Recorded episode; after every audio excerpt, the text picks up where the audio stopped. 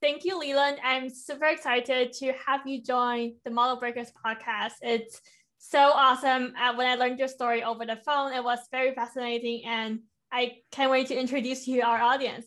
Thanks, Charlene. It's awesome to be here. Thanks for having me. Yeah, and I think there's so many interesting things doing magic, skydiving, coaching, creating. But I want to learn more about something that's really scary to me. At least I've personally never did skydiving before. So we'd love to learn more about how you got started and if there's any interesting story with that that you would love to share. sure, happy to share. So I guess I did my first uh, skydive back my freshman year of college, and it was sort of one of those things where, it, you know, we were all out and partying, and it was like, I want to go skydiving, and I've never been. Yeah. And so like 15 people like raised their hands, you know, and you, you went to I, Brown, right? Yeah, yeah, went to Brown. Nice. It's like, I, yeah, I, I know it's crazy. yeah, and I think that a lot of people thought they were into it, and they didn't think that I was serious. But the next morning, I picked up the phone and I made a reservation for later that weekend. And uh, maybe like of the 15, maybe like four people actually showed up and like um, that's about uh, right. that sounds about right. Yeah. yeah. and so we had a great time. And I just remember from that first jump, the yes, the exhilaration and the freedom. I remember coming down from the skydive and just thinking to myself, wow, that was amazing. I could do that again. But what made but then, you want to sign up for that or organize that? I think it was sort of like the bucket list thing, you mm. know, where it's something that I'd always wanted to try. Yeah. I mean, I used to travel a lot when I was a kid because I was born and raised in Hong Kong. And every time that we would fly, I, I would always look outside the window of the plane and I'd see these big puffy clouds and I would think to myself, I want to be out there. I want to play and dance in the clouds. Wow. And, and when you really did that, how, how tall was that, the, the skydive? It's probably about 14 or 15,000 feet. It seems like everything else, houses and cars and people are super, super tiny ants. And there's this giant space of air. And when you're up that high, like one of my favorite things to do is to look out at the horizon you can see the curvature of the earth on the horizon and it's just this surreal feeling almost like when you stand and like look at a huge valley or a vast sky there's this feeling of feeling really small and also yeah. very connected to everything else so very small very connected was there any fear or it was just acceleration Oh, definitely fear. Oh, heck yeah. I think that that's sort of one of the common misconceptions. So, I mean, I've I've been in the sport for about ten years now, mm-hmm. and you know, people say, Leland, you must be fearless. Like, you know, got no fears of jumping. Not true at all. There's definitely fear. Every time that I jump, the survival part of my brain is going, "What the hell are you doing?" right? Like, you could die. Yeah yeah like you could die and it's it's sort of being with that fear and feeling it and doing it anyway that i think is the key and also one of the lessons that i've learned from skydiving uh, how does that fear make you feel? Well let me sort of like just like tap into it for a second because it's been like a year since i've gone. Um, and i'm actually thinking about going tomorrow for the first time in a year because i miss it so much right? It's like a part of me. Um, i mean i can feel my heart rate increasing a little bit right? I can feel my palms sweating. There's this feeling of like, like, a little bit of shakiness of like, what are we doing, right? Because humans weren't meant to fly. Like we we yeah, invented airplanes and then we invented ways to jump out of airplanes safely and survive and do it again. So it's right. this super trippy, like, but yeah, I mean, it's it's really scary. And I think also at the same time, past that fear, there's so much to be gained in terms of letting go of control and being free and flying and like being with your friends in the air. I, I love I love how you said that because I feel like a lot of times when we're uh, doing coaching or like helping others, people assume that you will be fearless, but I think it's almost like fearful. Like it's it's not not having fear. It's more about feeling it entirely. But as you said, still going ahead anyways because you know the growth, you know the letting go, you know the presence is so much more rewarding than not trying. Right. I love that. So true. Right. I mean, I think it sort of connects us to being human. And I think that being human is having fears, like yeah. whether they're rational or not, and how, like, what our relationship is to that fear and how we either let it stop us or not. I mean, fear generally helps, right? Like helps to protect us. That's how it, you know we sort of evolved biologically. So it's there for a reason, or like it has been. But how do we dance with it now differently so that it doesn't hold us back from things like publishing writing or things like asking someone out or you know like doing something scary. If you could pull back to uh, one moment in life besides skydiving what's the last scariest things you have done? Definitely writing every week which i started doing this year and and sort of like writing publicly i would say. Um so and, and what of, does tell, tell us more about the fear. Well so I used to do a lot of magic when I was a kid. Um, I learned it from my dad, and I did it for maybe 15 or 20 years. And you know, it's like as a hobby. And like one of the key lessons that I, I learned in that practice that I'm unlearning now is this idea of like you want to practice, practice, practice in private until it's good enough to then finally show it in public. Right. right? Honing your craft until it's perfect, and then you can finally sort of reveal it to the world.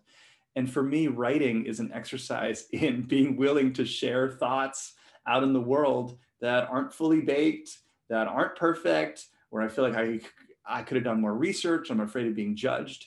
And so, yeah. How long, a, how long did it take you to publish your first writing in public? How long, like from the first sort of commitment of saying I'm going to do it?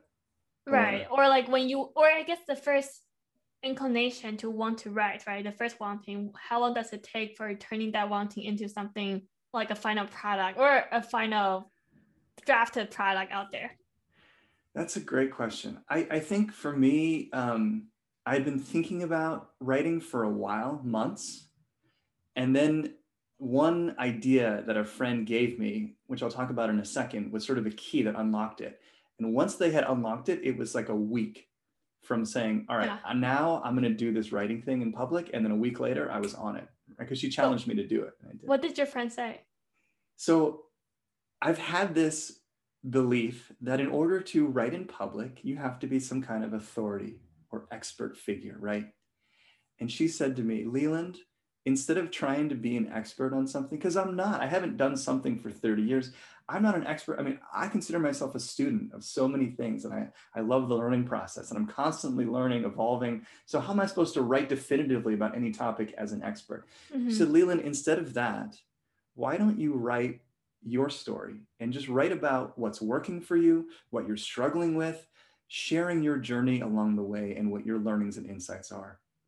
That was it. That was the core of the idea. And that was like, holy crap that's amazing because it just took all the pressure off of having to figure things out. And instead, I could ask questions and almost like involve my reader in this is me, warts and all, and I've got questions, more questions than answers. And that has been such a good sort of guiding light to help me to get more out there in the world in terms of writing. Another way to look at it, since you're writing about your story, you are sort of the only authority to say what is right or wrong, right? So yeah, yeah, that's a good point. I mean, it's all sort of like through the lens of Leland. Right, and only you can call that, that make the call. And but you said it's still scary. It's one of the scariest yeah. things that you're doing week over week, right? Yeah. How has has that fear changed since you first published, or is it the same? Because I usually, uh, for me, it's changing every single time. So I was curious about how you feel. I think every time I hit the publish button, it really, really feels amazing because yeah. every week I get to dance with those voices in my head that are afraid, that think that I'm not good enough, that, that are worried about being judged. And so every time that I'm about to publish, they all come back and I'm like, oh yeah, it's you, it's you, great. Oh yeah, yeah, right, right, right. I'm hearing all the same things. But I think I am getting a little bit better about saying, okay, I hear you, but I'm going to hit publish anyway. And when I do, it's like a vote I think it was like James Clear that said something like every action you take is a vote for the person that that you want to become. Yeah. And every this is a direction that I want to move toward. And so it's a practice that isn't always easy or often isn't easy, but it, it's very rewarding internally.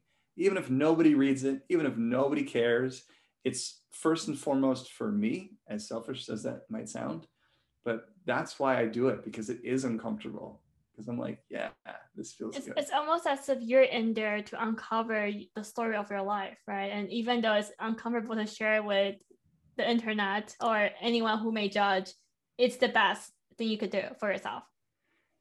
I I think so. I mean, like, do you have the feeling where you sort of go back and you find something that you wrote years and years ago? That there's sort of this like time travel, right? Where you can reconnect with a younger version of yourself. And you know, for me, yeah. like when I do that, like some of the feelings come back and like these memories that I haven't thought about. And I love that aspect of being able to sort of like traverse space and time and like, connect with different parts of who you are. I don't I don't like to rewrite because every time I rewrite and uh, reread, I don't like to reread because every time I reread, I want to I just want to run away and like hire an editor to like take care of my life. I was like, this past writing is mm, needs some help, right? So even even when I wrote in college, I was like, I would rather rewrite everything again and then read it. So uh, there's a lot. I think it's really hard for me to distance the judgment and the process. I mean, it's yeah. doing so is rewarding, uh, and I mean, doing so by, by releasing the judgment is rewarding. But I think it's it's very hard. And I don't know when you're writing, when you're creating, when you're doing your work, has you have you ever heard any critical voices from you from like maybe your parental figure growing up? Like is that is there any voice like that? There are always critical voices in my head. And i don't know if it's me or a parent. I mean i'm sure that it's sort of a mix of all of it like right. past people you know my life. I think uh, you know to your point about sort of like rereading work i think part of what helps me is yeah i'll reread stuff and be like wow i said that or that's what i was thinking and I it sort of um, prompts me to bring some acceptance and some compassion to say that's how I was thinking and, and feeling when I was 15 or 18 or even 25. Um, Does that mean you keep a journal? I do. I do. Right. Um, you know, because there's sort of a detachment of like, that doesn't have to be me now. That was yeah. me then and it's really interesting to see which parts stick like oh I s- still believe that versus which parts are now different. There's like an evolution in that and that's okay. What was the story that you used to believe in maybe very uh, fervently but not anymore? Oh yeah. Man i have a few examples. Let's see. The first thing that comes to mind is um, i mean so i grew up in sort of a very traditional like well hong kong society culture where your options are doctor, lawyer, banker, or failure. that I like the, that framing. that was the scope of your yeah, that was the scope of your possible career choices. Yeah. And so I followed those paths. Like I got good grades, went to a school, and then you know I started off in a job in consulting where I learned a ton and it was like very fun to travel.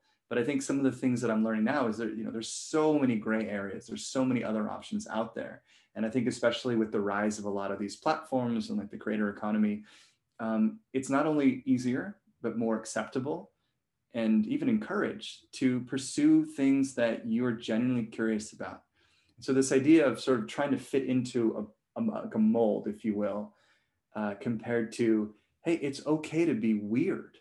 And actually, how did you make that leap? From following the expectation, being a consultant and maybe engineer as well in the past, and turning on the light bulb and say, "Hey, I can be as weird as I can, as as weird as I love to." Well, yeah, yeah, that's a good question. I mean, for all the leaping that I do, I would say that this one has been sort of a much more gradual, like breaking down of the old thinking, yeah, and slowly pieces of me changing to accept I can be different.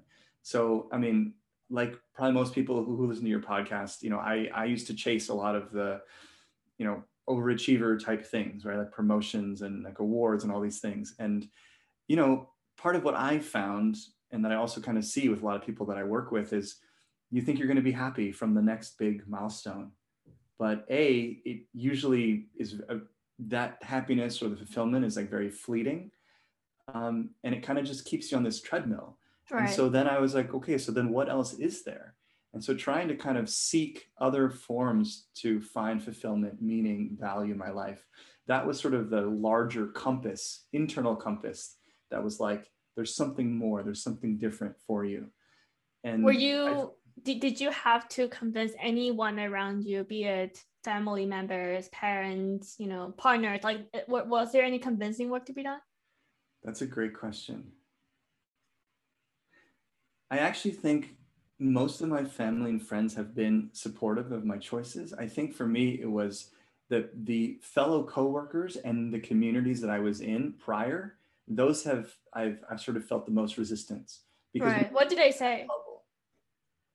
Well, they're like, what are you doing? Right. I mean, take anything, take skydiving, which granted is sort of a more risky activity, but you know, I I took a three month um, break from my consulting work, and that's actually what opened up the door, you know, for me to try skydiving. Mm. And I hmm. left that to go to sort of the like I went to GoPro and I worked there for five years and helped people to build um, action cameras, and that was amazing. And I left that to do uh, to go work in K twelve education technology, which is much more mission driven.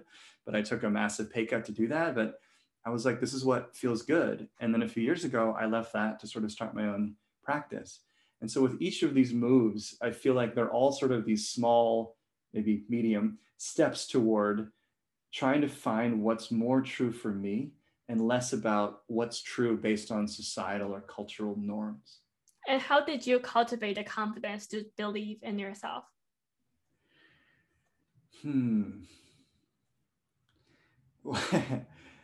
Well, um, I mean, I guess what comes to mind for me is it doesn't seem like a binary thing, like I didn't have it and then I had it. It's an ongoing process for me. And so every time that I jump out of a plane, every time that I make a decision that isn't on the traditional path, you still face those things, right? It's, it's like publishing every week. I don't expect to come to a point where I never have imposter syndrome, for example. I think of imposter syndrome as a sign, a signal that you're taking on some big challenges and some big ideas. And yeah, I can feel the butterflies in my stomach for this, right? Like that's a good sign. My so dad sounds like it's more like taking incremental steps, small or medium step, and then reframing those fear into a proof that you are alive, you are living your dream, you are taking on the challenges and pushing hmm. yourself, pushing the limits, right? Yeah, I, I think that that's one path. I think that, you know, for someone else, there could be a massive jump where they were in something to do with finance that was like more soul sucking. They said, I'm gonna like, you know, I have a friend that did this and just left and sort of like became a surfer who sort of writes and like he makes content now. He's loving it. so I think the paths are different, but I do love what you're saying about there's a muscle that we have or don't know that we have that we can build. And it's the muscle of sort of moving away from from conformity and mm. playing with this idea of like what's authentic to us. And i think that for a lot of people we don't know this you know this whole idea of like find your passion. As a coach it's kind of funny i don't really believe in finding your passion as if the answer is sort of inside of you, you have to figure it out. But i believe in a world where we experiment and we and we prototype and we try things we learn and then we iterate. When you coach have you met any or what is the most popular question asked by your client? Of themselves or of me when they what do they bring to you? Yeah. I think there are two major themes. One is fulfillment. The other is confidence. Mm. the people that i work with inspire the crap out of me. They're amazing. And i every day i'm like holy i get to work with this kind of person right? They're yeah. they're change makers they're business leaders. They have managed teams way larger than i have. They're, they're more successful. They're, they're more educated than I have. And they're still looking for sort of that next level of growth, being more confident in, in their own skin as a leader, as a human being. So that's sort of one theme around like confidence, right? They're, they're always shooting for more. And right. that's, I think, like part of what has taught me that imposter syndrome is a constant thing that'll kind of keep coming. And then right. fulfillment, because a lot of them have ascended to working at big FAANG companies or doing stuff that's like really cutting edge or like they've started their own companies and they're they're looking for something more than sort of traditional success right? Mm. they've got money they've got titles accolades but what's beyond that? How do they make an impact where they feel really significant and their lives matter essentially? And what is the key mindset shift that make them click and realize that oh wow this is this is what i want or this is on the path towards what i want? Yeah that's a that's a good question. I mean, I think it's different for everybody because those shifts are sort of relative to what all of the previous programming has been, right? So right. for some people, it's I'm not enough unless or until dot dot dot, or it's um, you know something around uh, being more self-aware and recognizing that things that people were looking for externally the, the shift has been giving themselves permission, some type of permission that they were looking for outside of themselves, and instead having it come from within themselves. Right. So it sounds like one is to get over either cultural conditioning or just how they were made to think that they were not enough. And the other one is to give themselves the permission to be who they want to be or to not knowing who they want to be. Yeah, yeah. I love how you phrase that, right? This whole aspect of not knowing is something I see a lot, especially in CEOs who are like at the top of their team and they're like, I'm expected to know everything as a CEO because I define the strategy, the culture, all that stuff. And so one huge shift, uh, like now that you're mentioning it, is it's okay to not know. Yeah. That is that has been a powerful one that I, you know, that I see a lot actually. And how has that shift influenced the way they lead or lead their company or work with their their team? Yeah, it's moved them from thinking they have to have all the answers to now being willing to ask questions. They mm-hmm. lean on people, they ask for input. I mean, especially in this day and age, like as we start to come out of the pandemic, right? Almost nothing is certain. I mean, all the sort of plans we have long term, we're having to adapt yeah. and change. And so instead of saying, okay, I think this is the answer, like let's move forward, it's what can we learn from sort of the hive mind of the team and from the markets? And so I think the strength is really in asking better questions, not in having answers. Right, right. And I think that's so much about what we do. It's all about asking the question and nudge them to find their own answer since no one knows totally. themselves better than they do. Yeah, that's part of why I love coaching. Like, yeah. because I, I, I'm not expected, I, I don't have the answers on your life. I'm not an expert on you, you are. And so it's, it's amazing that, that, you know, as a coach, we can help people to sort of draw out their own wisdom and their own creativity. Um, and in fact, I think sometimes not having things like domain knowledge of their industry or their function can be a huge benefit because yeah. then I get to ask dumb questions all day. Right? Yeah. You're like, paid to ask dumb questions. Yeah. Paid to ask dumb questions. What's the biggest challenge? Uh, we talk about the the the mindset changes, the shift, the impact. But I, I'm always curious to see what was the most challenging case you have ever come across? So the way that I approach coaching is very holistically. You know, often people will come with a business challenge or like a leadership challenge, but I always treat people as a full human being. And so what that means is we work on everything from sort of self-management around sleep, fitness, nutrition, to their own mindset, to the relationship with their family, their loved ones, to the business, right? It's sort of this like concentric circles. So the one that comes to mind is um, I was working with a business leader, is very accomplished, very good at what she did. And as we got more into her personal life details, I learned about a very complex romantic situation involving multiple people. And it completely took me by surprise because it was something sort of, in a sense, out of what I, you know, had expected. And um, I had to really sort of like check in with myself to be like, all right, like how can I best show up for this person? How can I serve them the best? And for a lot of it, it was honestly being willing to just listen as deeply as I could to their words, beyond their words. And that space helped to her to process and unpack some of what she was feeling. Um, and that I think is one of the most underestimated skills, not just in coaching, but life, is just listening and giving people space to listen. And I'm saying that as someone who's been sort of like a project manager, problem solver for over a decade, where I'm always Fixer, like, yeah. Fixer, what's the answer, right? Let's plan this stuff out. And so to sort of have this more open space where we're not trying to get anywhere, let's just try to like reflect, explore, learn, and then create. Like, what's the outcome that you want to create here, and start to work and sort of use that. Um, that's something that comes to mind for me. It sounds like it's about letting go the agenda of wanting to help almost right? Wanting not wanting to find a solution but really being there just with her. Uh be, be that presence listening anything but really making her feel understood and staying with her until she finds the answer. Yeah it's a great paradox right? Because as a as a coach or i would say even as a service provider you're like how can i add value how can i you know how can i deliver value for this person so that this is useful for them, right, in some way. And letting go of having to get somewhere or to fix their problem. what I found in my limited experience is if you trust that, trust the process or trust the relationship or trust something greater, inevitably the conversation will always go where it needs to go for that person.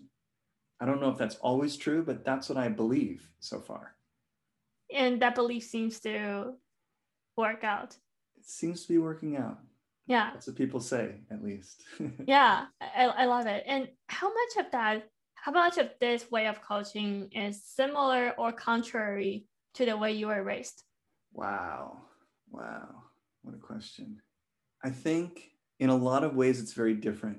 So in this conversation, we've talked about, you know, like going from um, sort of a very hustle grind for success approach to more of an allowing and like seeing what's here kind of approach. And when we, you say hustle grind, you meant growing up in Hong Kong, going to all the com- like school competition in in, in grades, yeah, right?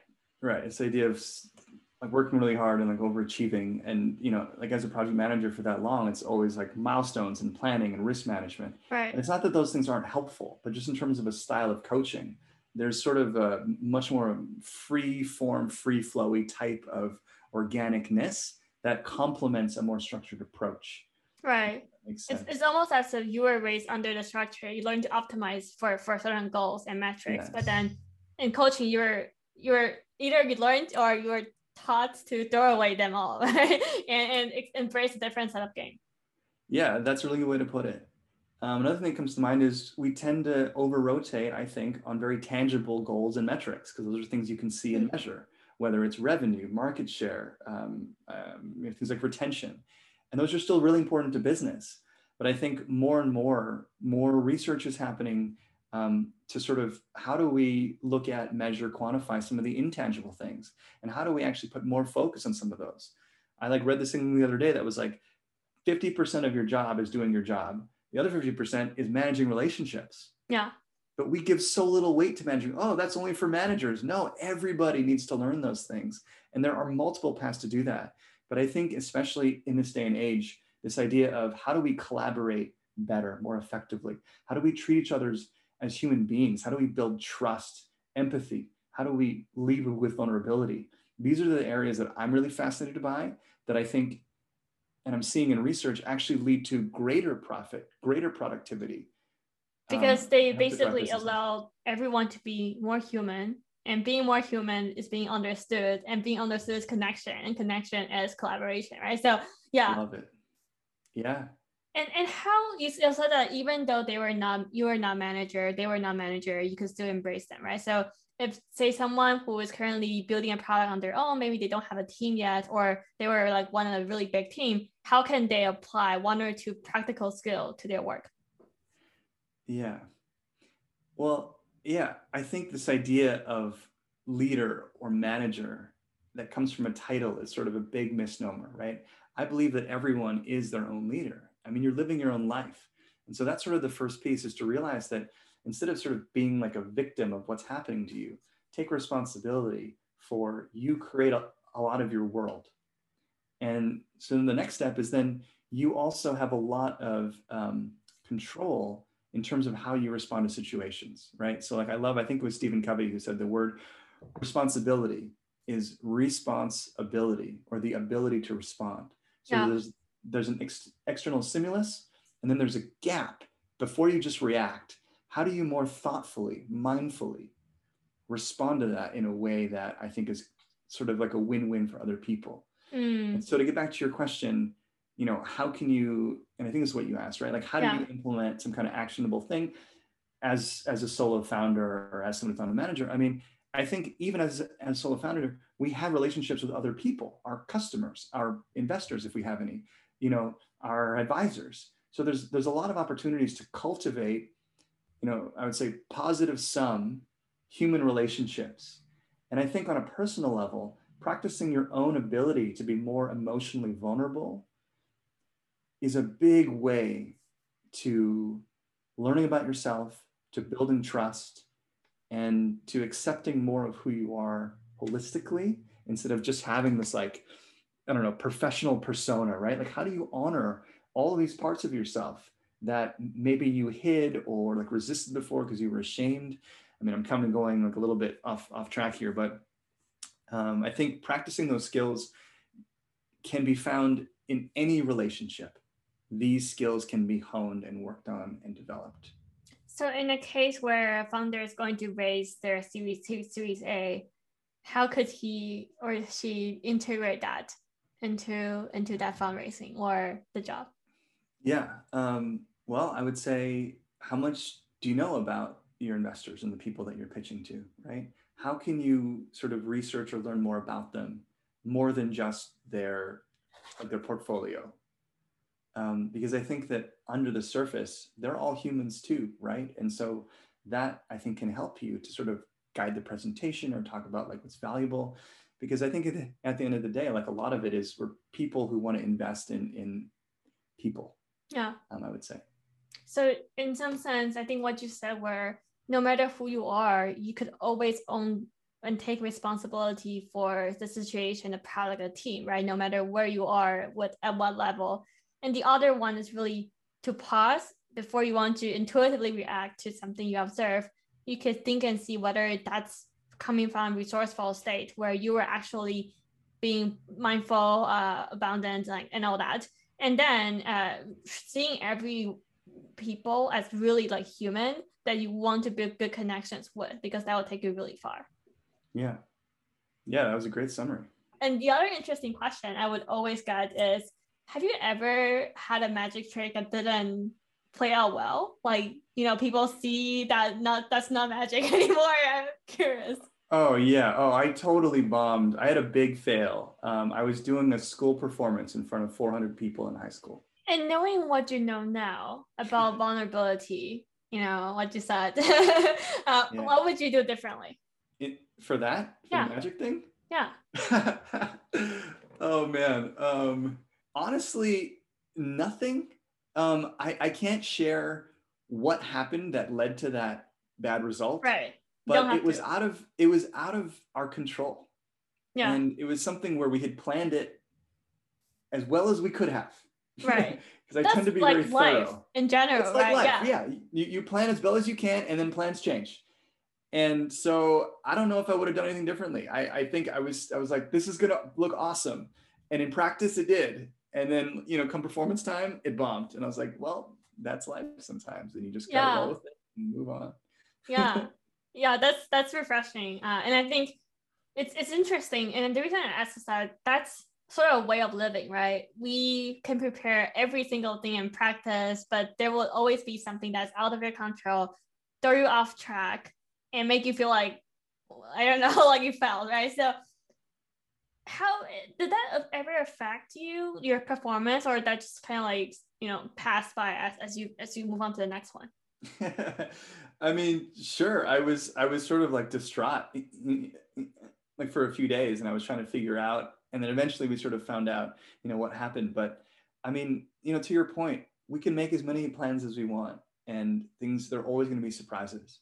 And so I think how it's affected me is as as a PM or sort of as a Leland, trying to build in buffer for surprises, having a I love plan, that. right? Like, you know, you try to like do the best you can, but also be flexible um, because things things do change. And I guess not to be too attached to certain outcomes is also sort of a big lesson for me because we don't always know if there's a change or a switch or some surprise that it's always going to be negative. Sometimes like, like a deviation from the plan turns out to be a positive thing like in the long run. So how do we be more open to changes that are unexpected and and be able to sort of flow with them instead of oh it's a change. I'm going to tense up and sort of you know this is a setback it might look like a setback on the surface but who knows? There might be some door or multiple doors that open when one closes. And so you know try to look for those. Sometimes learning to let go of control is the best things you could do for for your life. Yeah. Yeah. Um, you know i think that planning is a useful activity but i think it was churchill who said planning is everything but plans are nothing just in the sense of the process is helpful because it helps you to kind of think about things um, but the actual plans you can be sure that they're going to change and i just want to Almost mention like of, yeah I just want to mention something about skydiving, which I think is sort of another kind of misconception is people are like, dude, you, you know, is it sort of this like adrenaline fix that you have to get every time you go? And the yeah. truth is, at first, yeah, there's like a lot of adrenaline, but um, and actually now is one of the most calming, peaceful, even meditative things because it's one of those things where it brings you into the present moment. You don't have time to think about work or family, anything else, right? Like when that airplane door opens, you're there and you have to be there. And so when you talk to artists or surfers or you know, many people have like different activities that can, can sort of like bring us into that moment. Um, I just wanted to mention that that is a big part of, of why I love it it's almost as if that's the most present you have ever been in your life since you couldn't do you really couldn't do anything else uh yeah. besides falling yeah. Yeah you need 100% focus on yeah. like just trying to t- touch your friend's hand right when you're falling at 180 miles an hour. Right and it, it's, it's so interesting because i feel like we could very much just apply that focus and that presence to anything we do but we sometimes just allow distraction to to get in the way and we we let go of what it's interesting we let go of uh, what could be even better uh, instead of just enjoying the moment by moment. Yeah. I, I love how you phrase that. We allow ourselves to get distracted. Because I think it's true. I think that there you know we we sort of give in or like give up our control to these things. And yeah it's super addictive right? That's how they're engineered. That's literally how they're designed um, but I think the more that we can sort of like reclaim some of our our energy, our time, and our concentration, focus to focus a little bit more on what really matters to us. I think that's sort of one of the big games in life because time is limited and, and like everything is, is limited and that's okay. It's sort of like the natural, uh, you know, way of things. Yeah. Um, but that's, I think a lot of what I do and possibly also what you do in terms of shifting people over to what really matters to you and how do you spend more of your energy and time on those things? Every single time. And you know, after, uh, before we wrap up, I just want to give you uh, and give our audience a chance to learn more about what is the best way to learn about your work, to stay connected, and yeah, let us know. yeah, uh, I would say just my website. So if you go to lelandfranklin.com, you can find my like LinkedIn or my Twitter on there. Uh, and I would love to chat with anyone who wants to chat and you know has found any of this interesting. Yeah, and we'll put the link in the podcast description. So just go down there and you can see Leland's website to learn more about his work, his writing, and everything he does. Wonderful. Yeah, well, awesome. thank you so much. This has been a blast, Charlene. This is my honor, and I am so glad to just talk about everything from life to all the cool things you have done that I don't even know how to do or I don't have the guts to do yet. Uh, for but, but it sounds like it's really really really fascinating that I'm tempted yeah. to try.